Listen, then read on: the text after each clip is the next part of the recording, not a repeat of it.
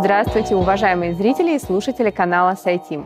Наш выпуск сегодня посвящен области, где сталкиваются технологии, наука и промышленность, нефтедобыча. Людям известна нефть более 6 тысяч лет. Из нее производят нефтехимическое сырье, топливо, минеральные масла, синтетические ткани, лаки и краски, моющие средства. И трудно представить область нашей жизни, где не была бы задействована нефть. О том, как ее добывают, нам расскажет начальник департамента импортозамещения и реализации технологической стратегии компании «Газпром Нефть-Шельф» Андрей Власов. Здравствуйте. Здравствуйте. Андрей, расскажите, пожалуйста, чем вы занимаетесь сейчас в компании и насколько вообще важна нефтедобывающая компания техническая сторона вопросов? Все используют одни и те же технологии или как? Есть какие-то специфические вызовы? Я работаю в компании «Газпром Нефть». Это одна из крупнейших нефтяных компаний России, как вы знаете. А, я работаю а, в ее дочерней структуре компании «Газпром Нефтьшельф», которая занимается освоением российского шельфа. А, в компании отвечаю за импортозамещение и технологическое развитие, а также являюсь руководителем проекта, который носит название «Энерготехнохаб Петербург», этот проект мы запустили э, в конце прошлого года совместно с правительством Петербурга и Агентством по технологическому развитию при Министерстве промышленности Российской Федерации. А, я думаю, что мы еще чуть позже еще поговорим об этом проекте. Очень интересно. Вот, собственно, чем я занимаюсь. Отвечая на вашу вторую часть вашего вопроса, насколько важны технологии в компании, если я правильно понял вопрос, то, ну, безусловно, значение технологий очень сложно переоценить, особенно на шельфе. А, где требуются высокотехнологичные решения, наверное, зачастую даже опережающие свое время, которые можно сравнить, ну, наверное, только с технологиями для освоения космоса. Такое мне сравнение приходит на ум. Ничего себе. А давайте, чтобы наши зрители лучше понимали, э, Азов, а что такое шельф, а на какой глубине он находится, э, что вообще за шельфовая нефтедобыча? Если говорить э, о том, что такое шельф, постараюсь дать определение – как из Википедии, э, шельф – это часть подводной окраины материка, которая имеет схожее с ним геологическое строение. Границами шельфа являются, с одной стороны, ну, береговая линия, представляете себе, да, а с другой стороны, собственно, бровка, то есть э, где подводная часть материка резкий перегиб имеет, то есть уходит а, в глубину. Вот так, да, так, то есть так, идет так, вот так, так вот так, а потом резко туда. И упали. Да, да, вот, вот, собственно, это и есть шельф. Скажите, пожалуйста, а каковы этапы разработки месторождений? Ну, приходит в голову, что это сначала разведка, затем бурение, транспортировка. Но, наверное, это слишком упрощенно. Можете подробнее объяснить? На самом деле вы достаточно емко описали весь процесс э, поиска и добычи углеводородов. Действительно, все начинается с поиска самого месторождения. Здесь применяются так называемые сейсмические методы. То есть с помощью сейсмики пытаются найти, где же залегает нефть. А, используются там методы 2D-сейсмики, 3D-сейсмики. Говоря простым языком, а, сейсмика проводится с судов. С судов спускается специализированное оборудование на дно, так называемые донные станции, такие небольшие круглые приборы в виде блинов. А далее за этим судном идет другое судно с пневмоисточником, которое генерирует мощный акустический сигнал, который проходит через все слои Земли, угу. отражается, донные станции его считывают, и после этого погружаются на корабль. Далее отвозятся э, на берег лаборатория, э, где все данные интерпретируются нашими геологами. Говоря об Арктике, э, но опять же, мы можем рассматривать Арктику, добычу на суше в Арктике, и у нас есть там месторождение, это Новопортовское месторождение, это э, Мисаяха, там, безусловно, а, очень сложные природно-климатические условия. Ну а представьте, как я уже рассказывал ранее, постоянный холод, да, ветер и отсутствие всякой инфраструктуры. Ну, то есть представьте себе, вот вы нашли нефть. Вы приезжаете туда, а там, кроме снега и а вообще а вот такой... Да, а, больше ничего нет. То есть просто пустота.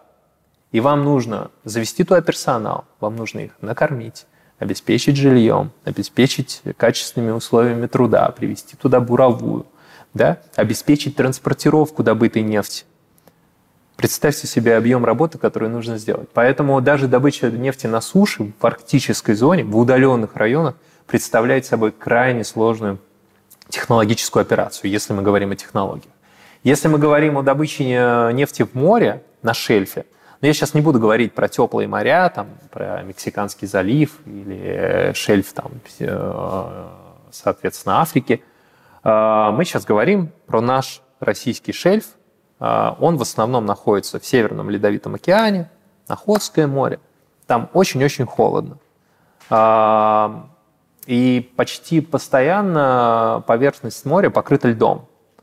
И сплоченность льда может составлять там до 100%, если мы говорим про районы Дальней Арктики.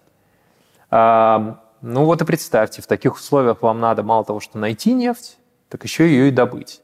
Опять же, чтобы провести вот те работы, о которых я рассказывал ранее, сейсмику, вам нужно, чтобы море очистилось от льда, да, иначе как суда, собственно, будут э, собственно, проходить, скидывать оборудование на морское дно, излучать сигнал и так далее. То есть все покрыто льдом. И вот этот межледовый период а, в районах с большим а, ледовым покровом, он очень короткий. В некоторых случаях там составляет месяц. И вам надо успеть за этот месяц туда приехать, провести сейсмику и еще успеть вернуться. Бывали случаи, когда люди уходили делать сейсмику и не успевали вернуться. То есть судно зажимало льдами, и приходилось там с помощью ледоколов, условно говоря, судно эвакуировать. То есть это очень-очень сложно. А когда мы говорим о добыче, то ну, тут вообще это крайне сложная технологическая операция. Но недаром на сегодня э, «Газпром нефть» единственная в России нефтяная компания, которая оперирует э, месторождением на арктическом шельфе. Это наша платформа «Приразломная», которая находится в Печорском море и уже успешно добывает нефть на протяжении многих лет на сегодня. Вы сказали, что технологии добычи нефти в арктическом шельфе сопоставимы с космическими. А можете подробнее разъяснить эту аналогию? Что ж ну, там такого? Я, честно говоря, не знаю про технологии для освоения космоса, но полагаю, что это сложно. По крайней мере, то, что мы видим, когда да, запускают на ракету, орбиту, она стыкуется с Международной космической станцией. Вот даже в кино показывают, в художественных фильмах. Это прямо захватывает, на самом деле. Если вы видели момент стыковки, да, когда вот одно космическое судно стыкуется с нашей Международной космической станцией, это прям, ну, лично для меня это очень такой эмоциональный эффект оказывает. Действительно круто. Вот, вот что сказать, ну, круто. Вот. И здесь, ну, я, чтобы опять же простыми словами объяснить, вот э, одну из технологий на сегодня, а, у нас есть такая проблема – даже не проблема, задача. Это отгрузить нефть с платформы на танкер. Да? Вот, чтобы отгрузить нефть с платформы на танкер, это нужно сделать безопасно. Вот представьте, нефть хранится, э, ну, назовем это цистерны, да, в основании платформы, безопасно, э, с помощью специальных как бы, методов хранения нефти, э, для того, чтобы отсутствовала даже сама возможность ее возгорания, она хранится в цистернах, свободная часть которых э, наполнена водой так, чтобы не было воздушного пространства, чтобы не было возможности появиться искре. Ну, смотрите, вы заполняете цистерну нефтью, соответственно, воду мы убираем из цистерны, нефть все больше заполняется. Главное, чтобы в цистерне не оставался воздух. Передача э, нефти с платформы на танкер – это очень сложный технологический процесс. Танкер близко к платформе подойти не может, потому что вокруг нее лед. И есть риск, э, ну, грубо говоря, столкновения платформы и танкера, чего нельзя ни в коем случае допустить. Плюс есть подводные течения, которые постоянно смещают танкер. И в этих условиях, еще когда постоянно темно, вам каким-то образом нужно перенести нефть или перелить с платформы на танкер. Вот вы бы как это сделали? Э, ну, что вам на ум приходит? У вас бочка с нефтью на платформе, а тут подошло судно танкер ну, с цистернами. Вы должны как? быть какие-то трубопроводы, какие-то гибкие. Так, ну, мне кажется, хорошо. Так, и что? А, и нужно максимальное внимание удерживанию судна на одном месте, чтобы... А там... как его на месте удержать на одном? Много-много якорей, постоянное подруливание. Вот, слушайте, ну вы уже можете идти к нам в компанию, работать. Э, да, возьмите. Собственно, одним из штурманов э, нашего судна. Действительно, используется система динамического позиционирования судна, которая в автоматическом режиме с помощью компьютеров удерживает судно на одной точке, что позволяет ему не смещаться относительно платформы. Действительно, используются ну, гибкие шланги для передачи нефти. То есть э, нефть поднимается из цистерн платформы наверх, попадает в этот шланг и дальше должна попасть на танкер. Так вот этот момент нужно обеспечить, в этот момент передачи нефти нужно обеспечить максимальную безопасность, потому что а шланг должен быть каким-то образом прикреплен к танкеру, правильно? То есть, а танкер вон, он далеко стоит. Для этого используются специальные э, системы, они называются купон. Представляют они собой кран, ну, представьте, грубо говоря, обычный кран, в котором в стреле проложен этот гибкий шланг. И этот шланг нужно состыковать с э, танкером. А, происходит это почти так же, как на космической станции. А, в танкере есть определенное отверстие, в которое нужно аккуратно вставить конец шланга. А, и вы шланг не можете рукой вставить, потому что между платформой и танкером, во-первых, высота огромная на платформе, несколько этажей, да, и вам необходимо, соответственно, руками вы этого сделать не можете, это нужно сделать с помощью крана, да, аккуратно воткнуть этот шланг в танкер. И здесь используются методы стыковки, вот схожие с МКС, когда стыкуются корабли. Именно поэтому, когда нам пришла задача с, э, сделать отечественную систему отгрузки нефти, э, мы обратились... Куда бы вы обратились? Ну, вы уже дали намек. Ну, куда? А, так, ну, наверное, какие-то аэрокосмические... А кто у нас в космос-то организует полет? Да не, ну, понятно, Роскосмос. Роскосмос, да. Вот мы, собственно, туда и пришли, э, в одно из предприятий Роскосмоса, э, Московский институт теплотехники такой у них есть, который, собственно, сегодня занят э, именно этой работой. Он для нас делает отечественную российскую систему отгрузки нефти для морских платформ. Поэтому, когда мы отвечаем на вопрос, насколько схожи наши технологии с космическими, ну, очень схожи. И я думаю, что это не последний проект, который мы реализуем вот с нашими коллегами из космической отрасли.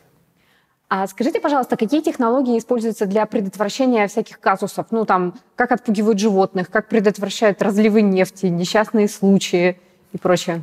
А, действительно, безопасность – это наш приоритет номер один, особенно при реализации проектов вот в такой хрупкой системе, как Арктика. И платформа спроектирована, чтобы быть максимально дружелюбной к окружающей среде, по принципу нулевого сброса. Все отходы вывозятся с платформы на сушу и там утилизируются. Что касается возможности предотвращения всяких казусов, как вы сказали, то здесь также платформа спроектирована таким образом, чтобы а, предотвратить даже саму возможность вообще возникновения какой-то нештатной ситуации. А, я могу рассказать о некоторых... Э, я не буду говорить о проекте самой платформы. Как я уже сказал, да, можно будет посмотреть там а, фильме, который на наша компания специально сделана, рассказывающий об устройстве платформы. То есть это, безусловно, там, взрывобезопасность, да, полная. Вот чтобы вы понимали, когда проводятся какие-то работы, монтажные на платформе, используется искробезопасный инструмент – вот мы закупаем специальный инструмент. То есть мы не берем просто отвертку из дома. Да? Это специальный инструмент, которым, если вы будете бить железо об железо, не будет искры. Понимаете? То есть на платформе нельзя иметь там э, личные электронные устройства различного плана, которые могут вызвать искру. То есть все это а, четко регламентировано, есть четкая нормативная база, работники исполняют те правила, которые а, обеспечивают полную безопасность. Это на самом деле очень здорово, потому что и в западных э, компаниях такие механизмы уже давно действуют, и используется ну, такое понятие, как э, э, цель ноль, то есть нулевое, вообще, нулевая толерантность к любым проявлениям небезопасного поведения. Цель ноль – это значит, что у нас не будет никаких происшествий, а, ни на одном из наших месторождений. Вот такую цель амбициозную мы себе ставим как компания и пытаемся к ней идти. Возвращаясь к вашему вопросу про технологии, которые обеспечивают безопасность, ну, я лишь остановлюсь на нескольких.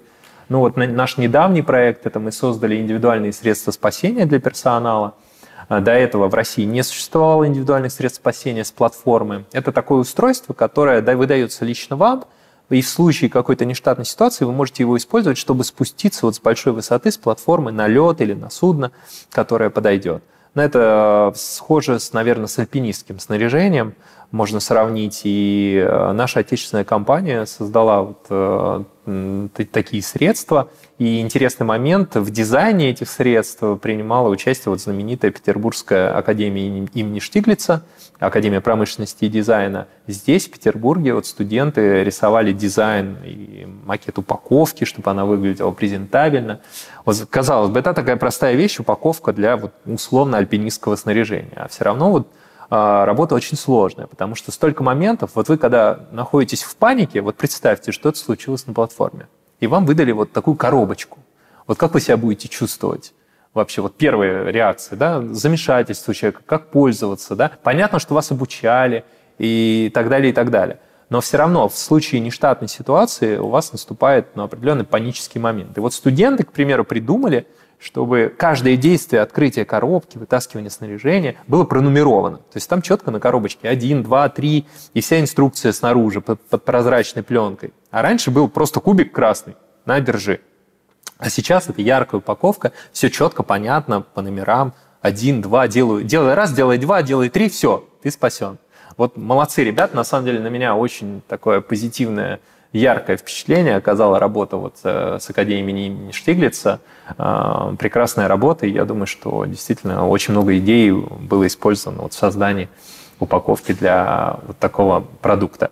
А вторая история. Мы действительно очень много, как вы правильно отметили, уделяем э, безопасности. Мы провели во-первых, мы провели масштабную работу по анализу вообще существующих в мире методов предотвращения разливов нефти, а также ликвидации разливов нефти. А, эту работу для нас проводил еще один институт, это Санкт-Петербургский государственный морской технический университет, Корабелка. Также э, коллеги провели масштабную работу на протяжении года, описали все методы, э, сказали, какими методами нам стоит заниматься, чтобы повысить безопасность платформы. И методов очень много э, предотвращения ликвидации разливов и ликвидации как таковой – есть химический метод, э, когда применяются специальные химикаты для сбора нефти с поверхности воды. Есть биологический метод, когда вы загружаете бактерии в воду, и они начинают потихоньку нефть есть. Вот. Есть термический метод, когда нефть поджигают, но он запрещен. А, есть механический метод, когда просто собирают нефть с поверхности воды с помощью бонов, с помощью специальных механизмов, которые собирают нефть, вот эту пленку, как вы правильно сказали, нефть легче воды, они собирают как бы пленку с поверхности воды. Так вот, после того, как э, Корабелка сделала эту работу, мы для себя поняли, что нам необходимо усилить, а, скажем так, те технологии, которые у нас присутствуют по химическому методу. Если с механическими методами, в принципе, все понятно, у нас на постоянном дежурстве аварийно-спасательные суда со всем необходимым оборудованием, с бонами, а, с необходимыми, соответственно, средствами сбора – то с химическими методами, да, в, до последнего времени применялась в основном западная химия, которая производится э, зарубежными нашими партнерами, которая в случае нештатной ситуации э, может использоваться для сбора нефти. Так вот, мы решили создать отечественный препарат, и мы обратились к еще одному институту. Это Московский институт э, Московский физико-технический институт. Знаменитый, на самом деле, я думаю, даже на весь мир институт.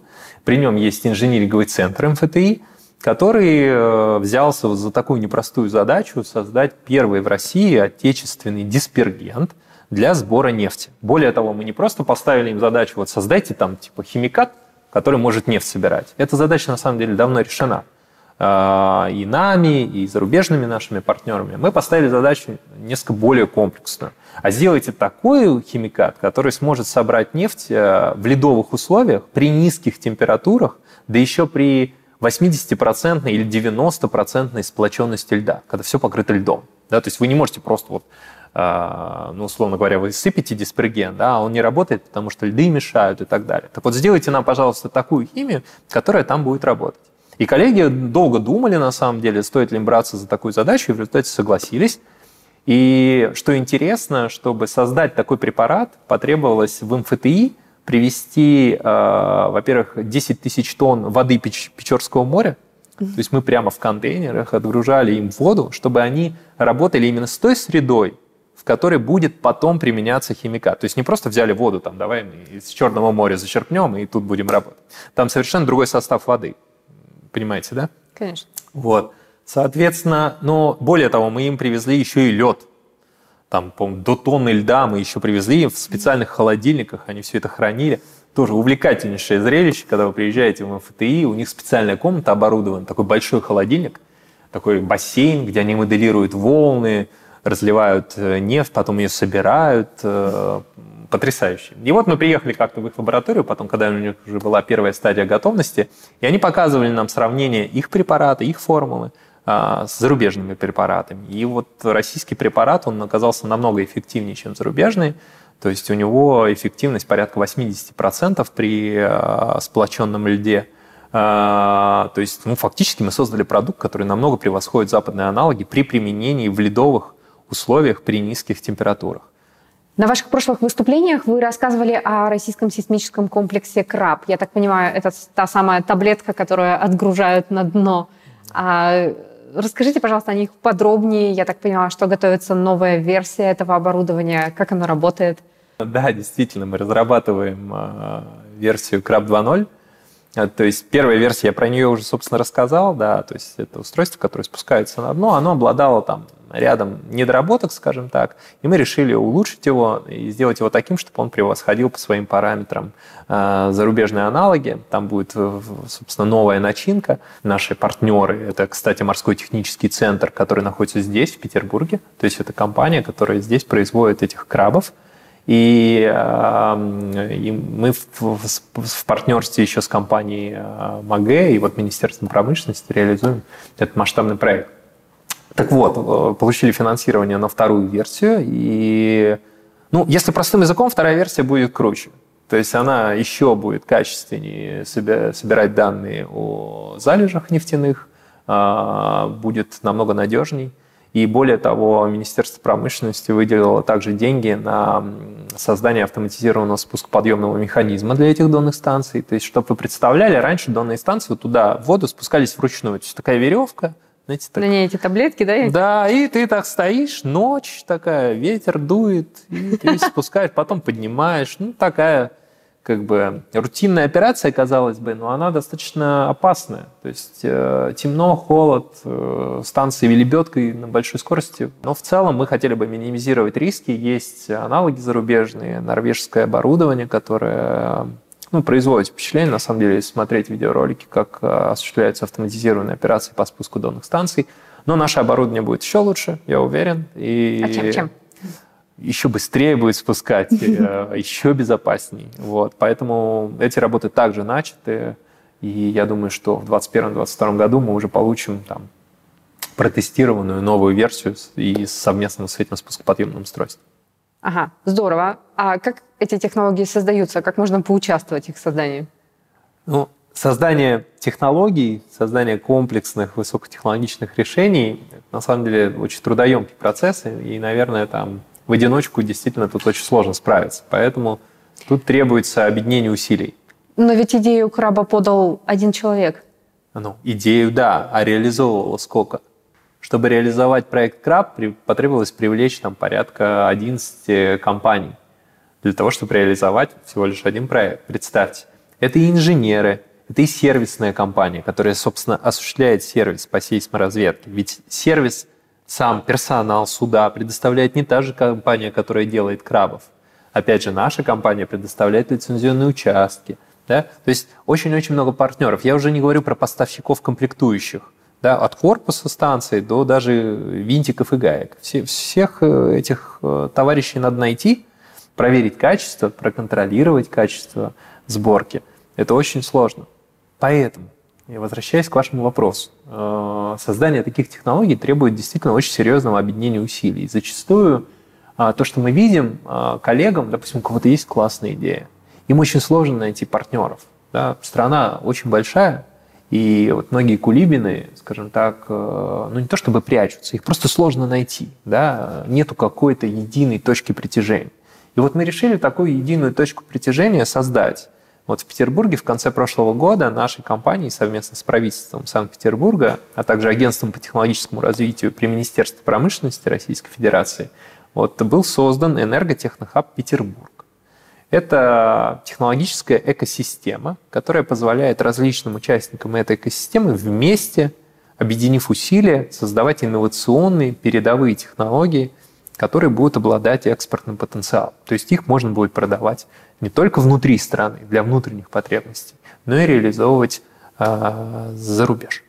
А идея приходит, ну да, применяются различные методы поиска идей, такие как там, технологический скаутинг, самое простое. То есть, знаете, есть Что? футбольные скауты, которые ищут звезд. Знаете, рыщут по рынку, ищут крутых футбольных звезд там на уровне младших классов, когда они только-только начинают заниматься футболом, и вот эти скауты инвестируют в этих ребят, взращивают их и потом продают в крутые футбольные команды. Технологический скаутинг э, очень похожая история. То есть надо найти идею. Первое, что надо найти, это идею. Да? А, на самом деле есть такое понятие technology readiness level, то есть уровень зрелости технологий. Вот когда идея, это вообще TRL 0. Да? Вот на этой нулевой стадии нужно найти эту идею. И вот вы находите эту идею некого кулибина, у которого есть эта идея, и дальше вам надо его вырастить да, чтобы он эту идею проработал, довел ее до TRL-1, TRL-2, Technology Readiness Level. Да? Соответственно, есть различного рода акселераторы, технологические акселераторы, которые помогают людям, которые пока еще не понимают ничего в построении бизнеса как такового, в построении коммерческой модели реализации своего продукта, а, в инженерных аспектах создания продукта, помогают им создать вот этот инновационный продукт. И когда человек вот к нему идея пришла, опять же, раньше э, он не знал, куда обратиться, а теперь он может прийти в энерготехнохаб Петербург со своей идеей, и тут ему действительно помогут найти необходимых партнеров, необходимых коллег, э, производителей, испытательную базу для того, чтобы его решение, э, соответственно, было реализовано, и более того, было куплено одной из, одним из участников энергетической отрасли. Ну, то есть это означает, что любой а, начинающий специалист, у которого есть какая-то волшебная мысль, может прийти и получить поддержку. А как их ищут, вот если они не знают о энерготехнохабе? Как этот скаутинг происходит? С футболистами более-менее понятно, а здесь что, приходишь в школу, кто? Кто? Ну, в целом, на самом деле, вы правы. В принципе, приходишь в школу. То есть, более того, я вам скажу, что у «Газпромнефти» есть крупное дочернее предприятие «Газпромнефть научно-технический центр» который занимается созданием и разработкой технологий для эффективной добычи нефти. Так вот, э, «Газпром нефть НТЦ» э, и «Газпром нефть» э, поддерживают создание профильных классов при школах, где учеников, начиная с 9 класса, уже начинают профилировать на нефтяную отрасль. То есть ребята уже с 9 класса начинают постигать азы добычи нефти, что это, как это, что есть профессия геолог, есть профессия буровик, есть профессия там, оператор добычи нефти и так далее.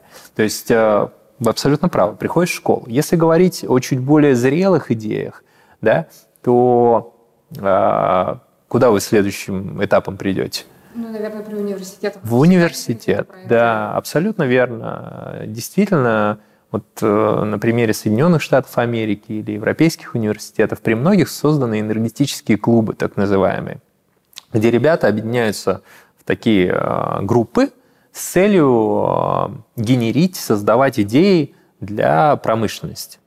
А, и мы решили, собственно, не изобретать колесо, пойти ровно таким же путем. И при энерготехнохабе мы создаем энергетические клубы при ведущих вузах Санкт-Петербурга – Такие энергетические клубы уже созданы при Политехническом университете, Технологическом университете, Корабелке, ГУАПе и ИТМО. Уже пять энергетических клубов.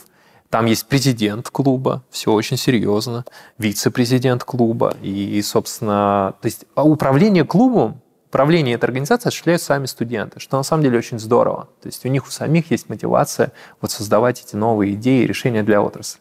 Мы же, как промышленность, мы выступаем в роли генератор задач. То есть мы предоставляем те задачи, которые нам необходимо решить, которые мы хотим, чтобы студенты нам помогли решить. А, мы презентуем эти технологические вызовы, рассказываем им, в чем состоит суть проблемы. Более того, мы награждаем лучшие идеи, то есть выделяем финансирование для проработки идеи, для доведения ее до следующей стадии готовности. Хорошо, а какие задачи сейчас в приоритете и каких идей вы ждете уже на данный момент? Кто из наших зрителей может прийти и принести вам интересные мысли? Ну, на самом деле задачи самые-самые разные. Мы начинали с высокотехнологичных задач э, шельфа. Сейчас эти, этот спектр задач уже расширен и до а, логистических задач, задач складского хранения, задач по оптимизации добычи нефти. То есть абсолютно а, очень широкий спектр, на самом деле, задач. Беспилотные средства, подводные автономные дроны, а, средства предотвращения там, разливов нефти, ну и так далее, и так далее. Кого мы ищем? Ну, мы ищем талантливых ребят, действительно, у которых есть идеи, и которые не боятся их реализовывать. Это важно. То есть вы не просто придумали и сидите, да, вот у меня есть идея. Вы должны не бояться создавать что-то новое, создавать, то есть как, как вот ребята там, а, опять же, при Массачусетском технологическом институте, допустим, да, они начинают создавать там стартапы, новые, новые предприятия. Они говорят, я хочу создать новый бизнес на базе своей идеи. И вот энерготехнохаб, он в этом и помогает. Ты пришел с подводной донной станции, у тебя есть идея, ты талантливый инженер, да, ну, программист, может быть, талантливый. Ты говоришь, я хочу это сделать. Я знаю, что это... Ты проанализировал рынок, там, тупо прогуглил, да, извините за там французский. Вот, соответственно, нашел, что действительно эта технология востребована. И куда ты пойдешь? Вот так легко попасть в ВИН какой-нибудь вертикально интегрированную нефтяную компанию? Наверное, нет, да? То есть прийти там в «Газпром» нефть, просто постучаться, сказать, здравствуйте, вот у меня идея. Ну, во-первых, у нас много офисов, надо понять, в какой идти. Так-то мы открыты, но все равно хотелось бы, чтобы было какое-то единое окно входа, правда? Так вот, энерготехнохаб – это окно входа во все компании вообще во все, не только нефтяные, но и все энергетические компании. Вы приходите со своей идеей, а энерготехнохаб уже заботится о том, чтобы они узнали потенциальные заказчики, чтобы вы получили финансирование на развитие своей идеи, чтобы, вы, чтобы вам помогли организовать этот стартап. Понимаете, то есть, ну, на самом деле это круто, что в России появляются вот такие тематики, как э, энерготехнохаб. Отлично, спасибо вам большое, Андрей. Ну, дорогие зрители, если вы горите какими-то идеями, но до сих пор не знали, с чего начать, если вы увлечены научпопом и у вас огромные знания, и вы знаете, как эти знания применить, то приходите в Энерготехнохаб, приносите свои идеи. Вам помогут, и вы сможете вырасти и вырастить нашу промышленность.